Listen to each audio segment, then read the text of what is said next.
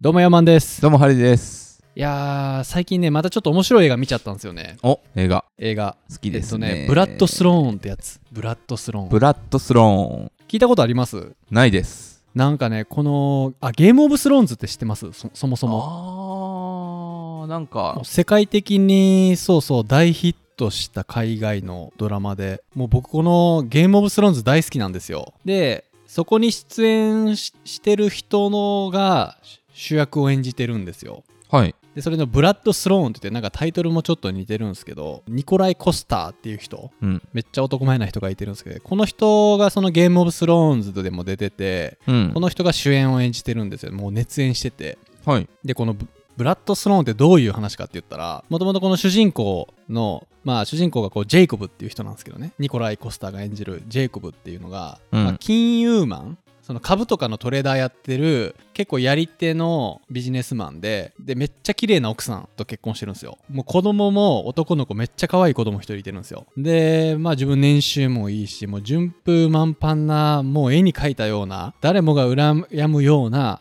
こううん生活をしてる人が、あの友人と一緒にあの食事に行ってその友人もそのあの夫婦でねうん4人で食事に行ってお酒飲むんですよねでワイン飲んでそのまま車で帰っちゃうんですよまあ飲酒運転ですよねうんでそこで飲酒運転してふと油断した瞬間に信号を無視しちゃうんですよねはいで交通事故に遭ってでその交通事故で親友の家族と一緒に飯行ってたんですけどその親友をこ殺してしまうんですよその事故がきっかけで親友を亡くしてで飲酒運転による交通事故って言って結構罪が重いじゃないですかそれで16ヶ月間刑務所に入ることになっちゃったんですよねはいまずこの映画のその刑務所の描写っていうのがやたらリアルらしいんですよね刑務所そうなんかもう実際に存在するその刑務所で撮影とかしててうんで出演してる人たちも本当に刑務所に出た人たちをこうへえキャストに呼んでやってるらしく結構リアルなんですよねたまたまそこの地域の刑務所が結構その評判の悪いところでちょっとでも弱み見せたらもう標的にされてなんていうのレイプされたりするような刑務所なんですよね、そこは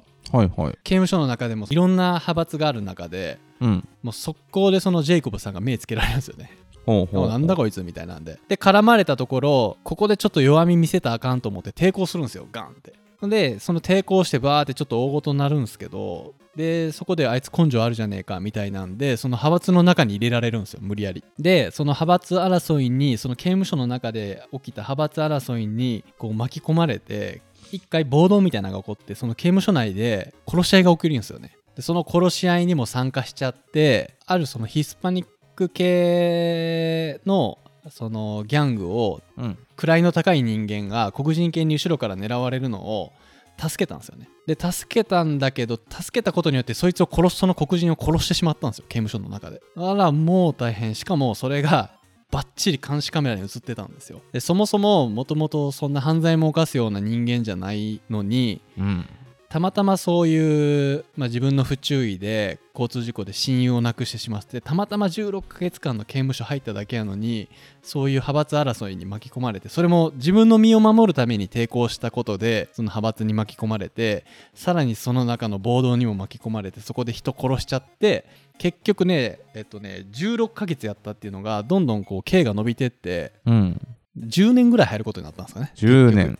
でそのまあ10年の間にその主人公もめちゃくちゃ頭いいんですよ金融マンやからやっぱギャングってこう悪いことしてお金稼ぐじゃないですか例えば麻薬売ったり、うん銃を密売したりみたいなうんうん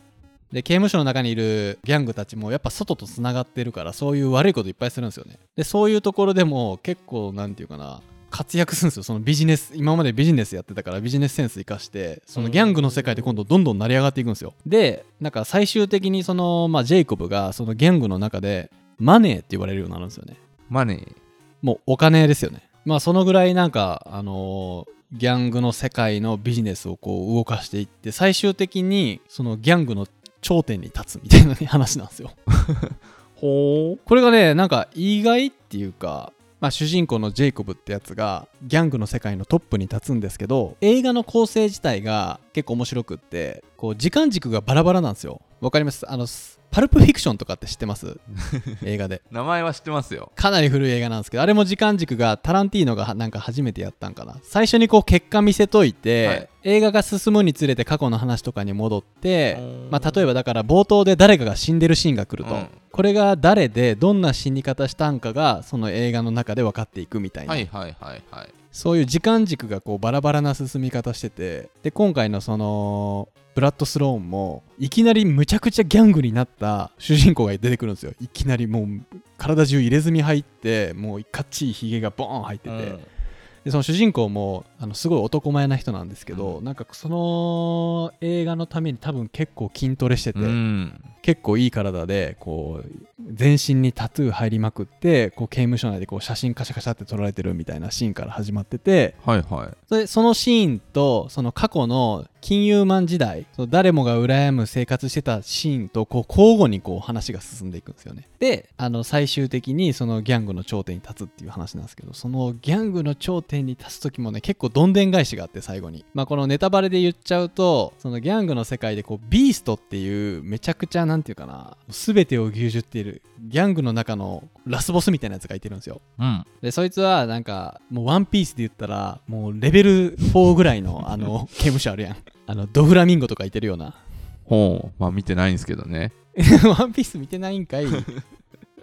やそのめっちゃあの管理の厳しいあの、刑務所の一番こう奥にいてるんですけど、はい。まあ、結局そのマネジェイコブはねそこビーストまであってビーストのこのファミリーの中に入れるんやけどうん。ビーストがその家族を脅すんすよ。お前この仕事せえへんかったらどうなるか分かってるかと。お前はもうファミリーなんだから逃げられないぞと。うん。もしそんなことしたらお前の家族どうなるか分かってんだろうなみたいな。おうおう。そのジェイコブはもともといいやつじゃないですか。もともといいやつで仕方なくもう生きるためにその刑務所に入って刑務所でもその派閥に入った根っからの悪じゃないんですよね。で誰よりも家族のことを愛してたんで、うんその家族を狙われるっていうことにすごくこう敏感で危機を感じてそのビーストをうん。殺しにかかるんですよね。お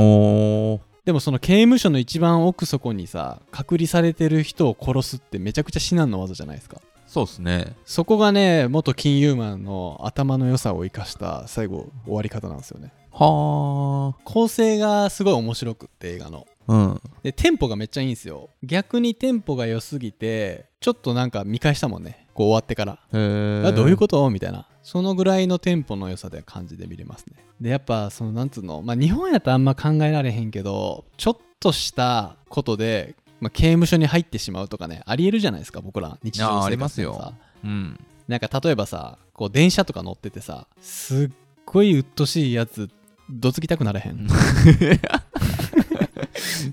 ならないなあるでしょいやなんかいてるんすよここでもここで手出したらあかんなみたいなだかまあそれは ここでというかいつでもダメですけど ねらねそう手出しそうな時はね このゲあのブラッドスローンを思い出してねあかんあかんと理性を取り戻すための、そうそうそうストッパーになる映画でねはあでもその映画でもその主人公すごいかっこよく描かれてるんで全然それで面白いんですけどやっぱり途中すごいかわいそうというかすごい後悔するんですよこう涙を流しながらなんで俺はあの時お酒を飲んでしまったんだみたいななんであんなことやってしまったんだみたいなもしあのうん時しなければの連続ですからね、そうそうそうそうどうします今刑務所入っちゃったら入っちゃったらおとなしくしとくんじゃないですかでもあれですよおとなしくしてたらうん狙われますよある程度自分もこうガッて言っとかんなやばい確かにね、まあ、なんか一つ秀でたものがあるぞというのを持っておけばおあいつは役に立つなっていうポジションに狙えると思うんですよだかそうねらみんななんかあれでしょタトゥー入れるんでしょタトゥー入れてましたねでもタトゥー彫り師として萌えキャラの絵を背中に彫っていちごマシュマロとか彫ってやりますよめちゃくちゃインパクトありますね。でなんかね、その映画の評論の一人に、この映画の刑務所内の出来事はマジでリアルだみたいなことが書かれてたんですよね。おいや、アメリカの刑務所ってマジでこんなんなんみたいな。うんなんかそんな感じのドラマとか多いですよね普通の刑務所はもうよくある刑務所なんですよね。小さい部屋にこう2人ぐらい入れられてもうベッドとトイレトイレっていうかもう便座便座しかないみたいなはいはいまあそういう状況なんですけどだんだんなんかランク上がっていくと今度外とかになるんですよね外外でもう檻へえ檻しかないみたいなで檻の中では手錠を外されるみたいなで出る時も手錠しないと外出れないみたいなねなんかそういうのも見れたりしてなかなか面白いですねはい、うまあでもねアメリカは、まあ、今使われてないけどアルカトラズとかの脱獄不可能刑務所みたいな結構いろいろありますよねいやアメリカで刑務所絶対入りたくないわえなんかあれなんですかその刑務所で成り上がっていくのがメインの話なんですかそうそうそうその成り上がっていくのも家族を守るために、ま、成り上がっていくんですよねうーんだか家族、ね、ら本当は優しいお父さんなんですよ本当は優しいお父さんやねんけど家族を守るためにその世界で一番になるっていう話でそのなり方が一番ののし上がり方がまあリアルであり結構秀逸そこが見どころかなそういう守るものがあるとかっていうのがあると人間頑張れたりするそうですねそういうことですよ家族のためにかいけるもんなんですかね、家族のためにっていやー一番でしょう一番か一番じゃないですか一番やと思いますけどねもう一人やったらねもう多分ねこんな働いてないっすなるほどいやこんな働いてないっすよもう今2人目がめっちゃ可愛くって娘もうすぐ1歳なんですけど今もうすぐ1歳なんですけど全然ハイハイできなくってあら1人目の時はねもうなんか10ヶ月ぐらいでなんかハイハイレースとか出てたのに今2人目もうすぐ10ヶ月なんですけどやっとできたみたいな、はいはいへえうん全然差あるんですよねやっぱ違いますね育ち方は違いますか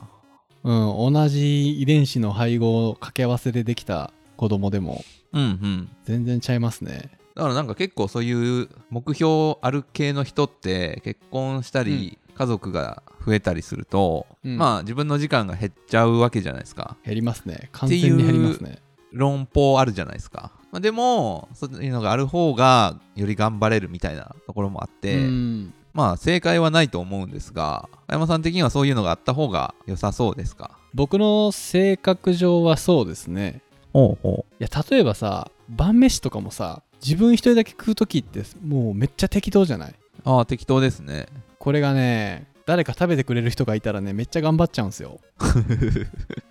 おおはいはいうんそれと同じ仕組みじゃないですかねえ晩飯作ってるんですかあ俺土日毎週作ってますよ、へもーうかれこれ4年ぐらいすごいっすね最近だからね今ハマってんのだしですかねだしだしだしをとんのにめっちゃハマってんすよね今だしなんかかつおか昆布かぶち込んどきゃしわーしわーって出るでしょそうそう出るんすけどあれ温度によってもう全然出るうまみ成分違うんですよねうまみ成分となうまみ成分のその放出量が違うんですよそうそうまあ俺は自分のそうね自分のためにってあんま頑張れないタイプなんでねハリーさんはあれですね社会のためにいやほんと自分のこと全然興味ないんですよねじゃあ世の中のためにっていうタイプや世の中のためにと言ったらねちょっと体操ですけどまあでもねなんか困りごとが解決されたらいいなっていうのはうーんさすが起業家っすねあなたもでしょすげえなほんわほんわかしちゃったけどね今日はう ねなんかブラッドな話からほんわかへブラッドの話から今ね Amazon プライムで今無料でやってるんでねああそうなん見ですてかほしいですねうんいいっすね人それぞれ何が頑張れるきっかけかわかんないけどまあでも誰かのためにやるときが一番できるんじゃないですかね。そうねってことで、 ということで、えーコメント、高評価、質問ございましたらお願いします。。